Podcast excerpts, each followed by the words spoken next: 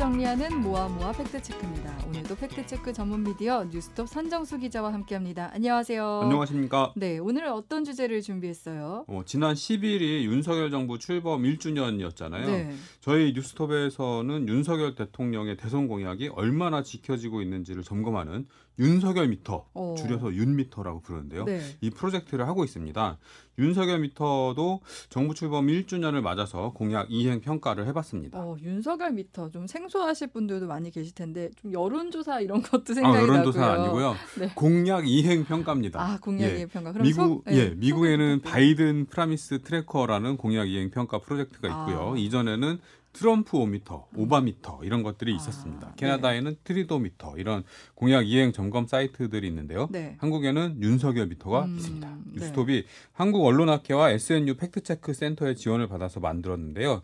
윤석열 대선 후보, 당시 대선 후보의 공약 가운데 136개를 뽑아서 객관적 근거를 활용해 공약 이행 정도를 평가합니다. 네. 평가는 완료, 진행 중, 변경, 파기 이렇게 네 가지 지표를 사용하고 있습니다. 어, 공약이 136개였군요. 어, 굉장히 많습니다. 네. 이 136개보다 훨씬 많은데요. 음. 어, 20대 대선 당시 국민의힘과 윤석열 후보가 굉장히 다양한 경로를 이용해서 공약을 네. 발표했잖아요. 음, 어, 공식 선거 공약집도 있고요. 그렇죠. 짧은 동영상을 이, 용한 쇼츠 공약도 있었는데요. 네. 뭐 이거 말고도 페이스북 한 줄 공약, 어, 서결 이슈였죠. 씨의 네. 심쿵 약속, 뭐 이런 음. 것들도 있었습니다. 이, 네. 이래, 이, 이런 저너, 이런저런 채널을 통해서 발표된 공약들이 940개 정도 됩니다. 940개요? 예. 어, 다 기억도 못할 것 같은데. 예. 근데 이 공약들 중에 어떻게 막 평가할 수 없는 선언적인 공약, 추상적인 것들, 네. 아니면 객관적인 지표를 평가할 수 없는 것들, 이런 음. 것들 일단 빼고, 네. 그리고 당시 화제성과 중대성, 뭐 이런 것들을 감안해서 검증 가능한 것들만 136개를 뽑았습니다. 아. 그래서 요것들을 5년 동안 추적을 하는 거죠. 음, 뭐 좋은 세상 만들겠습니다. 이렇게 추상적인 거 말고 예, 예. 어떤 공약을 어떤 정책을 내세워서 어떻게 하겠다 이런 것들을 추렸다는 것 같은데 그렇습니다. 전체적인 성적은 어때요? 출범 1주년을 맞은 윤석열 대통령의 공약은 14.7% 이행된 걸로 어, 나타났고요. 네. 파기는 11%, 공약 변경이 6.6%, 음. 진행 중이 67.6%로 나타났습니다. 네. 그 문재인 정부 때 문재인 미터도 하셨다면서요. 네. 그때와 비교하면 어때요? 혹시 이거 기억나시는지 모르겠는데 좋아 빠르게 가. 어, 윤 대통령의 상징이죠. 오, 예, 예. 네. 이게 이제 그 대선 캠페인 당시에 이준석 국민의힘 대표와 원희룡 지금 국토부 장관이 꽁트 형식으로 막 이제 문제를 얘기하고 그리고 아 이런 이런 거 해보면 어떨까요? 뭐 이렇게 제안을 하면 윤석열 대통령이 나타나갖고 좋아 빠르게 가 했던 뭐 이런 컨셉이었잖아요. 네. 근데 공약 이행도 딱 그렇습니다. 어. 문재인 정부는 문재인부터 2주년 평가를 기준으로 이행률 13%를 기록했고요. 네. 파기는 1.8%였습니다. 음. 근데 윤석열 정부는 1주년에 이행이 14.7%, 네. 파기는 11%니까 굉장히 빠른 거죠. 음, 그러니까 문재인 미터는 2주년 때 이행률이 13%, 파기가 1.8%였는데 예. 윤석열 대통령은 1년밖에 안 됐는데 이행이 벌써 14.7%, 파기도 11%. 그렇습니다. 엄청 예. 높네요. 빠르나요, 진짜.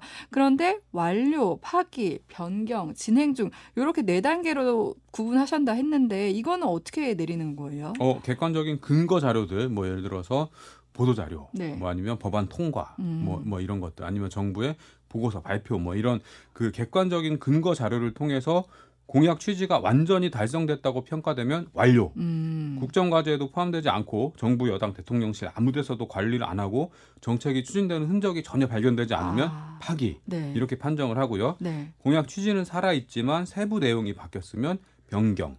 공약 이행을 위해서 추진되는 정책이 조금이라도 있으면 진행 중 이렇게 판정을 했습니다. 아, 그러면 일단 먼저 완료된 공약들을 좀 볼게요. 주요 공약들이 뭐가 있을까요? 어, 자본시장, 부동산, 기업 정책 이런 관련 관련된 정책들이 많았는데요. 네. 분할 자회사 상장 엄격 제한, 음. 물적 분할 시 기존 주주 주식 매수 청구권 부여, 주식 공매도 감시 전담 조직 설치 및 불법 공매도 엄정 처벌, 부동산 공시가격 2020년 수준으로 환원, 뭐 네. 이런 것들 이제 자본시장 부동산 관련이고요. 네. 반도체 관련 대학 정원 확대, 음. 신한울 원전 3, 4호기 건설 재개, 탈원전 네. 정책 폐기 뭐 이런 네. 것들이 있습니다. 네, 원전 관련된 거 눈에 띄고요. 또 예. 시장 규제 푸는 것들 눈에 띄는데 예. 다른 완료 공약은 또 뭐가 있어요? 어, 국방백서의 북한 주적 명기, 음. 북한 인권 관련 국내외 연대 활동 추진, 어, 이런 이제 남북 관계 강경 기조를 드러내는 이런 것들이 있고요. 네. 생활 밀착형 공약으로는 만 나이로 법적 사회적 기준 통일, 아. 성범죄 네. 양형 기준 및 양형 인자 강화, 음. 안전 속도 5030 개선, 네. 재난적 의료비 지원 모든 질환으로 확대 이런 것들을 꼽을 수 있겠습니다. 어, 네, 이 완료된 공약들을 볼 때 향후 윤석열 정부의 정책 방향이 어느 정도 좀 가늠이 되는 것 같아요. 네.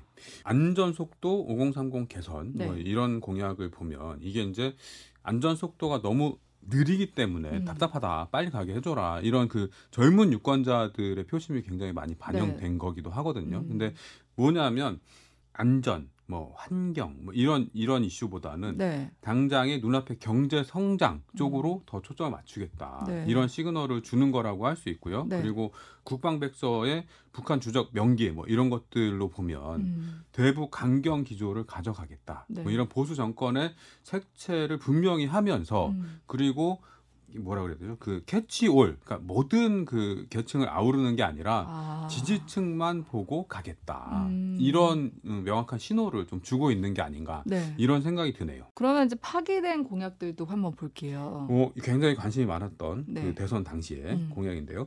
50조 원 이상 온전한 코로나19 손실보상, 음. 대통령 직속 코로나 긴급 구조 특별본부 설치, 뭐 네. 이런 코로나 관련 공약들이 파기됐고요. 음. 복지 공약 중에서는 근로 능력 없는 가구원 1인당 생계급여 월 10만 원 추가 기- 지급 공약이 파기됐습니다. 어. 그리고 5년간 전기차 충전요금 동결, 임대료 나눔제, 주식 양도소득세 폐지, 대입 정시 모집 인원 비율 확대, 음. 대통령 직속 공적연금 개혁위원회 설치, 네. 초등학생 아침밥, 방학 점심밥 급식으로 해결 이런 음. 관심을 많이 받았던 공약들이 파기로 평가됐습니다. 음, 또 어떻게 보면 복지 관련된 정책들이 좀 파기가 된 것 같고 네. 코로나 손실 보상은 대선 국면에서도 굉장히 이슈였잖아요. 그런데 이게 파기가 됐네요. 예, 지난해 5월 12일 윤석열, 윤석열 정부는 59.4조 원 규모의 추경 예산안을 국무회의에서 의결했는데요. 네. 당초 약속과는 달리 코로나 손실 보상금은 공약의 절반도 안 되는 음. 24.5조 원만 반영됐습니다. 네. 그러면 이제 완료된 공약 중에서 좀 예. 가장 인상 깊은 게 뭐가 있어요? 이게 지금 음, 무능 프레임, 뭐 아무것도 안 한다, 뭐 전 정부 탓만한다 이런 프레임이 짜져 있잖아요. 네. 근데 어, 좀이 공약을 평가해 보니까 어 이런 것도 했어, 뭐 이런 어. 생각이 좀 드는 것들이 있었는데요. 네, 네. 재난적 의료비 지원 모든 질환으로 확대 어. 이게 이제 좀 가장 인상 깊었던 공약으로 꼽을 수 있겠는데요. 네.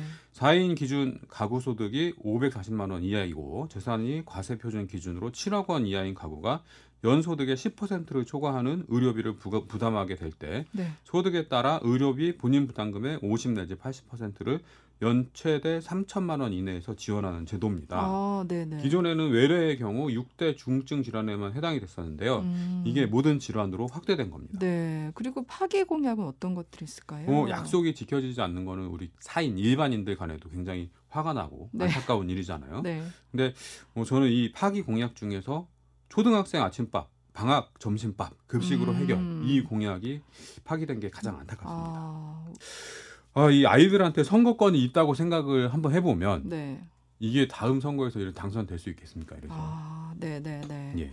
이렇게 파기된 공약에 대해서 윤석열 정부 좀 어떤 입장이에요? 윤석열 정부가 공정과 상식을 모토로 출범을 했잖아요. 네. 근데 우리 아까도 말씀드렸지만 상식 선에서 생각해 볼 때 약속을 하면 네. 지키는 게 상식이고 음. 약속을 못 지키게 되면 아 이래 이래해서 미안하다 못 음. 지키겠다 의회를 구하고 사과를 하고 네. 이게 상식이지 않습니까? 아. 근데 전혀 이런 모습은 찾아볼 수가 없습니다. 네, 네. 그러면 이제 인수위에서 예. 국정과제를 추리는 과정에서 인수위원장이었던 안철수 의원에게 그때 당시 비판이 좀 쏟아지기도 했었어요. 그렇습니다. 안철수 의원이 2022년 4월 28일 과학적 추계 기반의 온전한 손실 보상을 위한 코로나19 비상 대응 100일 로드맵 이런 걸 네. 발표했는데요. 음. 이게 당초 약속했던 소상공인 자영업자 어, 사업장 한 곳당 600만 원 일괄 지급 이런 공약을 달성할 수 없음을 밝히는 자리였어요. 네. 근데 이 자리에서 어느 정도 형편이 괜찮으신 분은 돈을 받으면 소고기 사서 드시고 형편이 어려운 분은 그 돈 받아서는 가게를 운영할 수도 없고 월세를 낼 수 없을 정도로 정말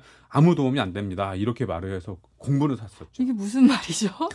이게 이제 그 전임 정부의 손실 보상금 지급에 대해서 네. 비판한 내용인데요.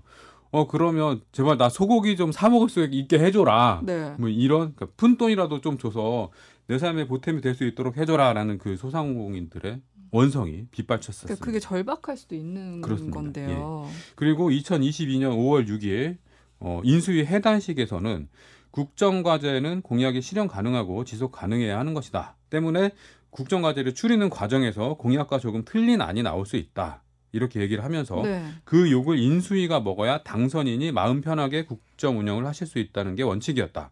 그래서 요즘 언론을 보면 욕하는 기사가 가끔 나오는데 제가 기분이 참 좋습니다. 이렇게 얘기를 했습니다. 어, 애들러 이제 본인이 인수위원장으로서 역할을 잘하고 있다 이런 뜻 같기도 한데 네. 근데 이제 좀 말이 아다르고 어다른 건데 당과 후보가 이렇게 약속을 했지만 좀 지키지 못하게 됐다 이렇게 오히려 양해를 구하면 좋을 텐데 이런 좀 변명을 하다 보니까 좀 더 공분을 산 거 아닌가 싶어요. 예, 좀 깔끔하게 이 약속은 이러이러한 이유로 지키지 못하게 됐습니다. 뭐 이렇게 좀 한번 맺어주고 네. 다음 장을 열었으면 어떨까 싶은데 이게 정치권이 약속을 얼마나 좀 헌신짝처럼 하찮게 여기는지 네. 그거를 보여주는 극단적인 사례이지 않을까 싶습니다. 네. 예. 그러면 왜 이렇게 파기될 공약들을 내놓은 걸까요? 약속을 지키지 못할 줄 알면서도 공약으로 만드는 겁니다. 네. 예를 들어서 그 아까 막 계속 말씀드리지만 이 초등학생 아침밥 급식으로 제공 네. 이걸 달성을 하려면 음. 초등학교에서 아침밥을 급식하기 위한 영양사들, 조리사들 인력이 들어가야 되고 네. 비용이 들어가야 되고 이 또 학부모들의 동의를 구해야 되고 이런 작업들이 이루어져야 되는데 음. 그것에 대해서 전혀 구체적인 계산을 안 해보는 거죠. 그리고 음. 그냥 무턱대고 공약- 공약을 던지는 겁니다. 이거 표 많이 얻겠다 예, 이런 예. 식으로. 네. 그리고 당선이 되고 나서 이거를 정책으로 옮기려고 해보니까 엄두가 안 나는 거죠. 음. 그러니까 파기가 되는 겁니다. 그래서 네. 공약을 내놓기 전에 당 차원에서 내지는 캠프 차원에서 좀 전문가들과 음. 긴밀하게 네트워킹을 해서 실현 가능성이 있는 것들을 선별해서 발표를 해야 되지 않을까. 음. 이런 장치들이 좀 더 필요하다고 봅니다. 우리가 공약 얘기하면 빌공짜의 공약이다 이런 아, 얘기 예, 예. 우스갯소리를 많이 하잖아요. 근데 예. 진짜 의미는 공적인 약속인 거잖아요. 그렇습니다. 지켜야 되는 거잖아요. 임기가 끝날 즈음에 이행률이 얼마나 될지 저희가 두 눈 크게 뜨고 지켜봐야겠습니다. 아 그리고 이제 저희 코너 마무리하기 전에 한 가지 말씀을 드리면 모아모아 팩트체크의 생활 밀착형 아이템들을 책으로도 만날 수 있습니다. 선정수 기자가 쓴 신간 가짜 과학 세상을 여행하는 팩트체커를 위한 안내서 청취자 여러분에게 드릴 건데요. 홈페이지 왼쪽 상단 제작진의 바랍니다 란에 이메일 주소 남겨주시면 저희가 연락 드리겠습니다. 네, 그럼 오늘 선정수 기자는 여기서 보내드릴게요. 지금까지 모아모아 팩트체크였습니다.